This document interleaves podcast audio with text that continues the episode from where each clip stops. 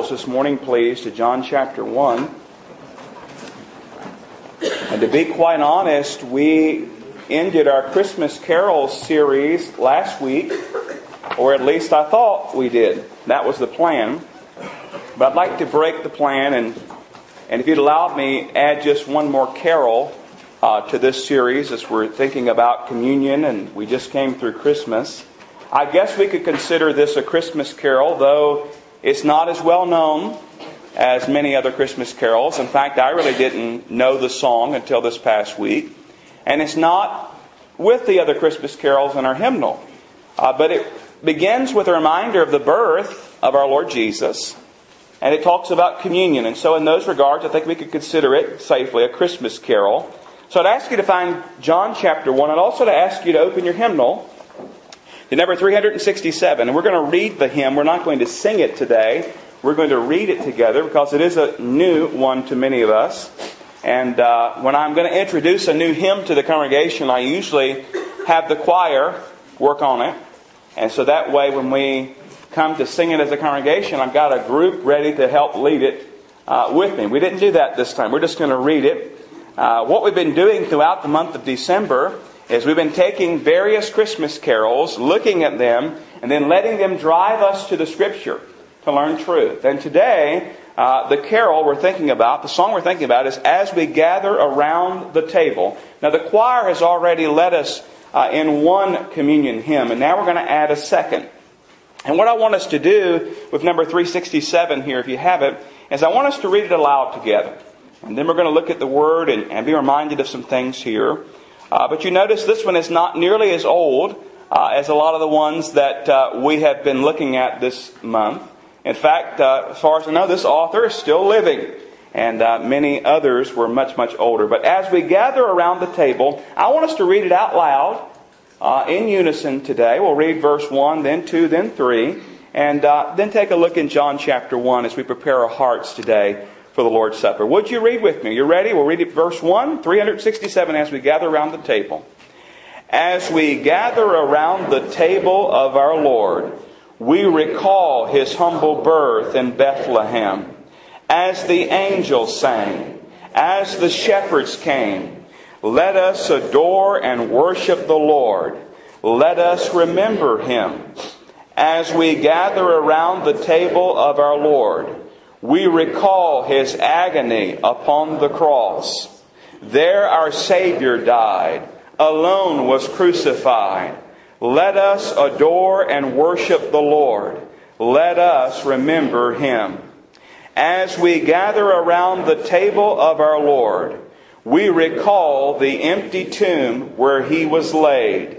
He is living still, our longing hearts to fill let us adore and worship the Lord. Let us remember Him. Isn't that good? The truth there. We start out with the Bethlehem and end with the empty tomb. I think that's one well worth learning. Maybe we can sing it another time during communion. But you know, as I got to thinking about Christmas time, got to thinking about communion, got to thinking about uh, the carols and this particular one, uh, I was reminded of something that's blatantly obvious, but I really hadn't thought about it much. And that is, if it were not for his first advent, his first coming, there would be no Lord's Supper to celebrate. Uh, if it were not for his first coming, uh, we would not be looking for his second coming. Uh, literally, it goes back to Bethlehem and his birth, the fact that he came and was Emmanuel, God with us. Now, the Lord tells us what the Lord's Supper is all about. We're getting ready to celebrate it here in just a few minutes. Here's what the scripture says concerning the Lord's Supper in 1 Corinthians 11. We'll be in John 1 in just a moment. 1 Corinthians 11 says, For I received from the Lord that which I also delivered to you, that the Lord Jesus, on the same night in which he was betrayed, took bread. And when he had given thanks, he broke it and said, Take, eat, this is my body which was broken for you. Do this in remembrance of me. In the same manner, he also took the cup after supper, saying, This cup is the new, te- new covenant in my blood. This do as often as ye drink it in remembrance of me. For as often as you eat this bread and drink this cup, you proclaim the Lord's death till he comes. And so as we come today, we're coming to do what the Lord told us to do. We're coming to remember Him. That song that we just read together says it very well. It says over and over again these words, let us adore and worship the Lord. Let us remember Him. You sing that three times when you sing that song. Let us adore and worship the Lord. Let us remember Him. And we're here today to remember Him. We're here today to worship Him. We're here today to celebrate the Lord's Supper. And to help us do that, I want to direct your attention for just a few minutes to the Gospel of John, the first chapter. And we're going to consider briefly this morning who Jesus is and what Jesus has done. John chapter 1, uh, familiar verses to many perchance, but let's look at it afresh and anew today. Beginning of verse 1 of John chapter 1, here's what the Bible says John 1 1. In the beginning was the Word and the Word was with God. And the Word was God. He was in the beginning with God. All things were made through Him, and without Him nothing was made that was made. In Him was life, and the life was the light of men. And the light shines in the darkness, and the darkness did not comprehend it. There was a man sent from God whose name was John. This man came for a witness to bear witness of the light, that all through him might believe. He was not that light, but was sent to bear witness of that light. That was the true light which gives light to every man coming into the world. He was in the world, and the world was made through him, and the world did not know him. He came to his own, and his own did not receive him. But as many as received him, to them he gave the right to become children of God, to those who believe in his name, who were born not of blood, nor of the will of the flesh, nor of the will of man, but of God.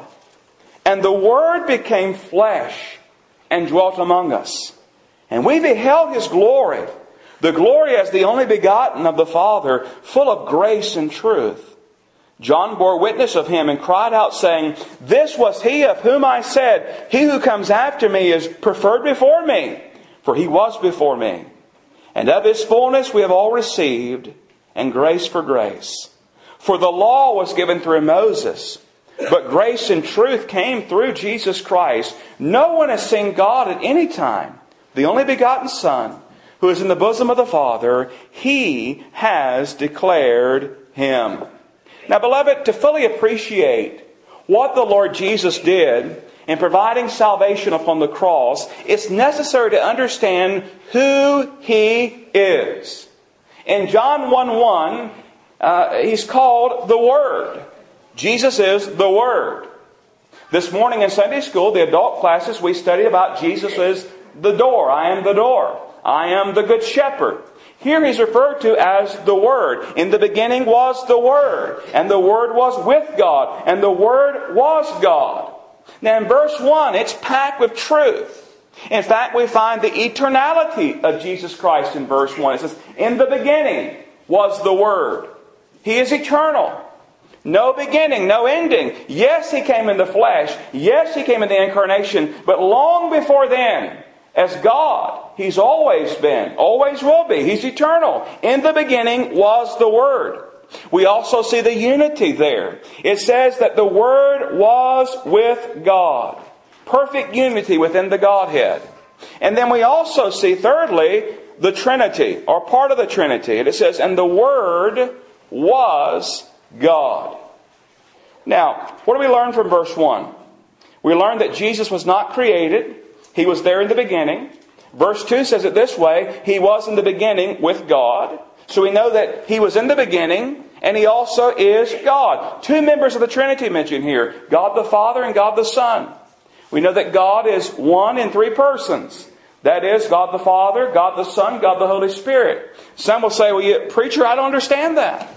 I can't grasp that. How there can be one God in three persons. Well, beloved, if you can't understand this, just the proof that He's God and we're not. I don't understand it either. But it's the truth. If we could understand everything about God, then He wouldn't be God. But as God, He is one yet in three persons God the Father, God the Son, and God the Holy Spirit. So long before Bethlehem, there was the Word. There is the Word. And long before there was even a place called Bethlehem or any other place, we find that Jesus, the Word, He was, and it was He who brought about all those places. Did you notice that? If you look at verse 3 of that passage, here's what it says All things were made through Him, and without Him nothing was made that was made. Now it's interesting. Look at John 1 1, it says, In the beginning. If you go back to Genesis 1 1, it says what? In the beginning, God created the heavens and the earth. Now, we understand here it says Jesus made everything, and then verse 1 of Genesis 1, it says that God made all things. Well, actually, all three members of the Godhead were involved in creation.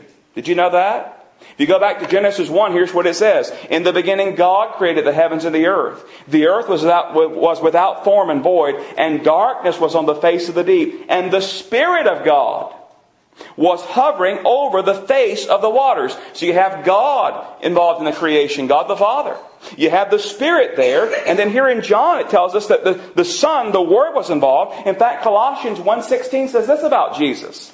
For by him all things were created that are in heaven and on the earth, visible and invisible, whether thrones or dominions or principalities or powers, all things are created through him and for him. And so we understand the Word, the Lord Jesus, is the Creator. And not only did He create all things, He created us. And He gave us life. In fact, look there again in John chapter 1 verse 4. It says, In Him was life, and the life was the light of men. That is, He gave us physical life. The reason that you're alive today, the reason that you're here today, the reason that you have life and you're breathing and your heart is, is pumping and your lungs are functioning is because Jesus gave you life. But not only that, He not only gives physical life, He's the one who gives spiritual life, eternal life. Only found through the Lord Jesus. Reminded again this morning in Sunday school. You see, the word Jesus, He stepped out of glory into this dark world. He was the light. In fact, did you notice the Christmas portion of John 1? Look at John chapter 1 verse 14. You see Christmas. And the Word became flesh and dwelt among us. John here writing says, We beheld His glory the glory as the only begotten of the Father, full of grace and truth. And of course, they saw his moral glory as God. We know that he, he hid lots of his glory, but there was even a time where John and others saw him on the Mount of Transfiguration, and they saw some of his glory displayed. But he says, here he is, the Word. He, he became flesh. He dwelt among us.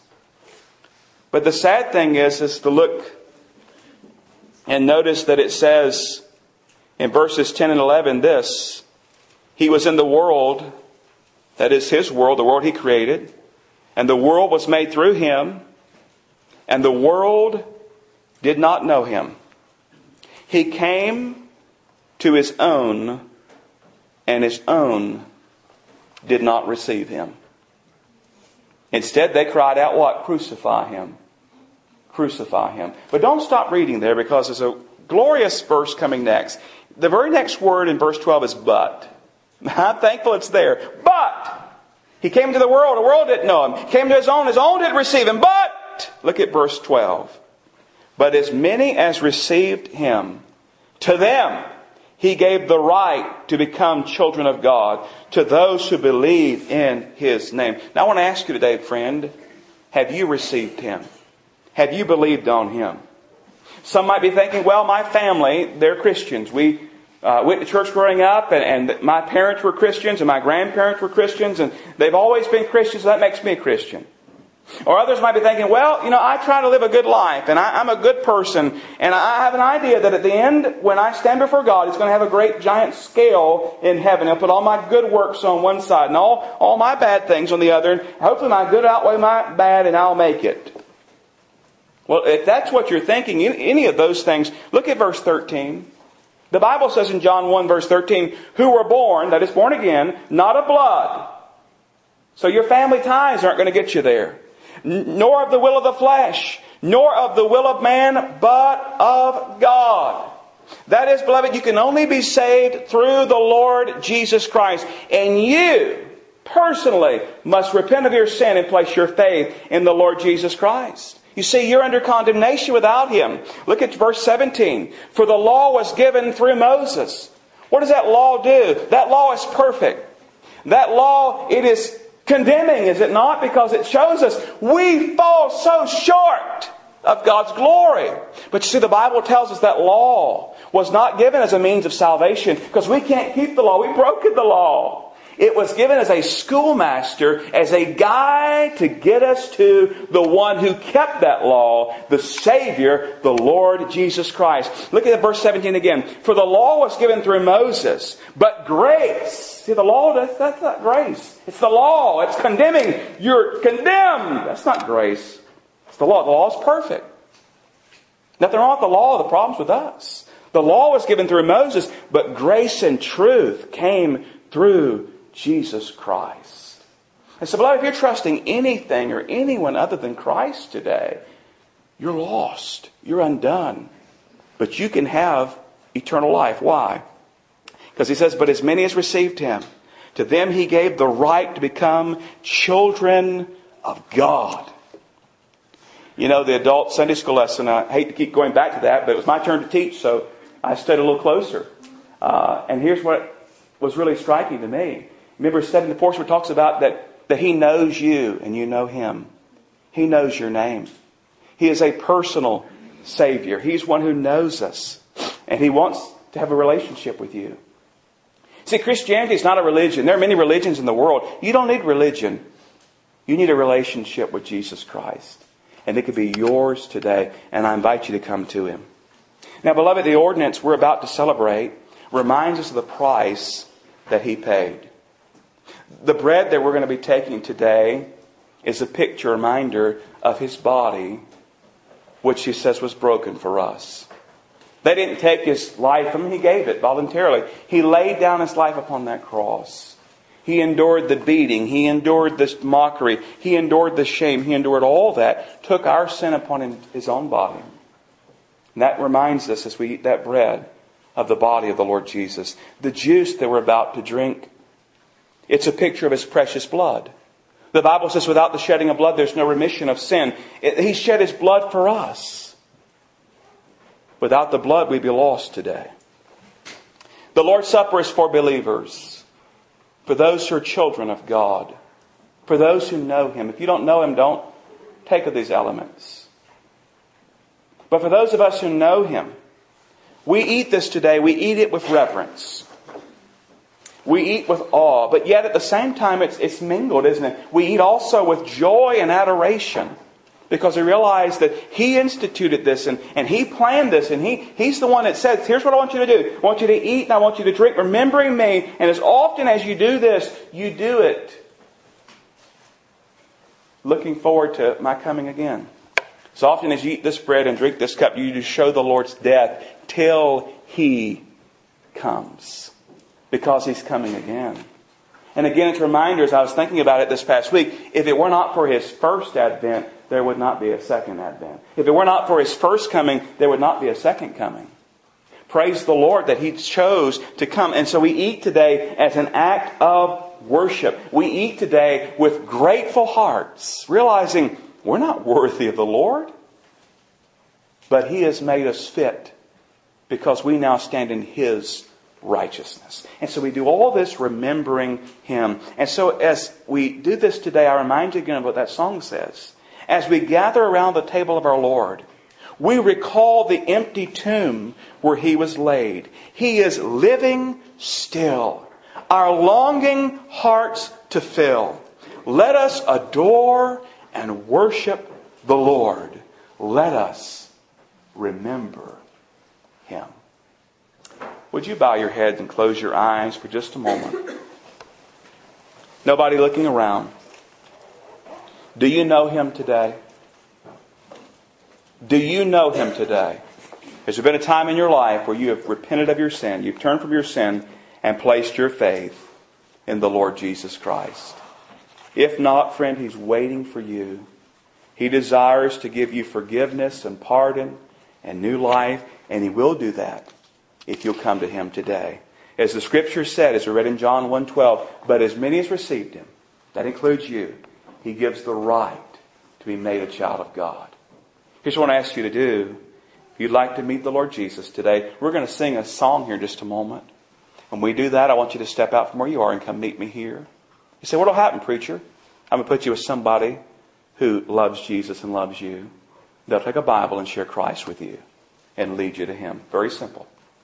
So if you want to meet Christ, you just step out from where you are, come and say, Preacher, I want to meet Jesus. And I'll place you with someone who loves Jesus and loves you and leads you to Him. Now, Christian, we should never eat the Lord's Supper without first pausing and examining ourselves and making sure that there's nothing between our soul and the Savior. There's nothing in our lives that shouldn't be there right now. It's a time of cleansing. It's a time of reflection. It's a time of renewal. It's a time of making sure that our hearts are right before Him. And so I want to give you a moment before I pray to do that. And if you'd like, we'd also invite you to the altar before we have the Lord's Supper if you'd like to come and talk with the Lord about anything. Let me give you just a moment now to talk with Him as well and make sure. Examine your heart. Prepare your heart for the Lord's Supper.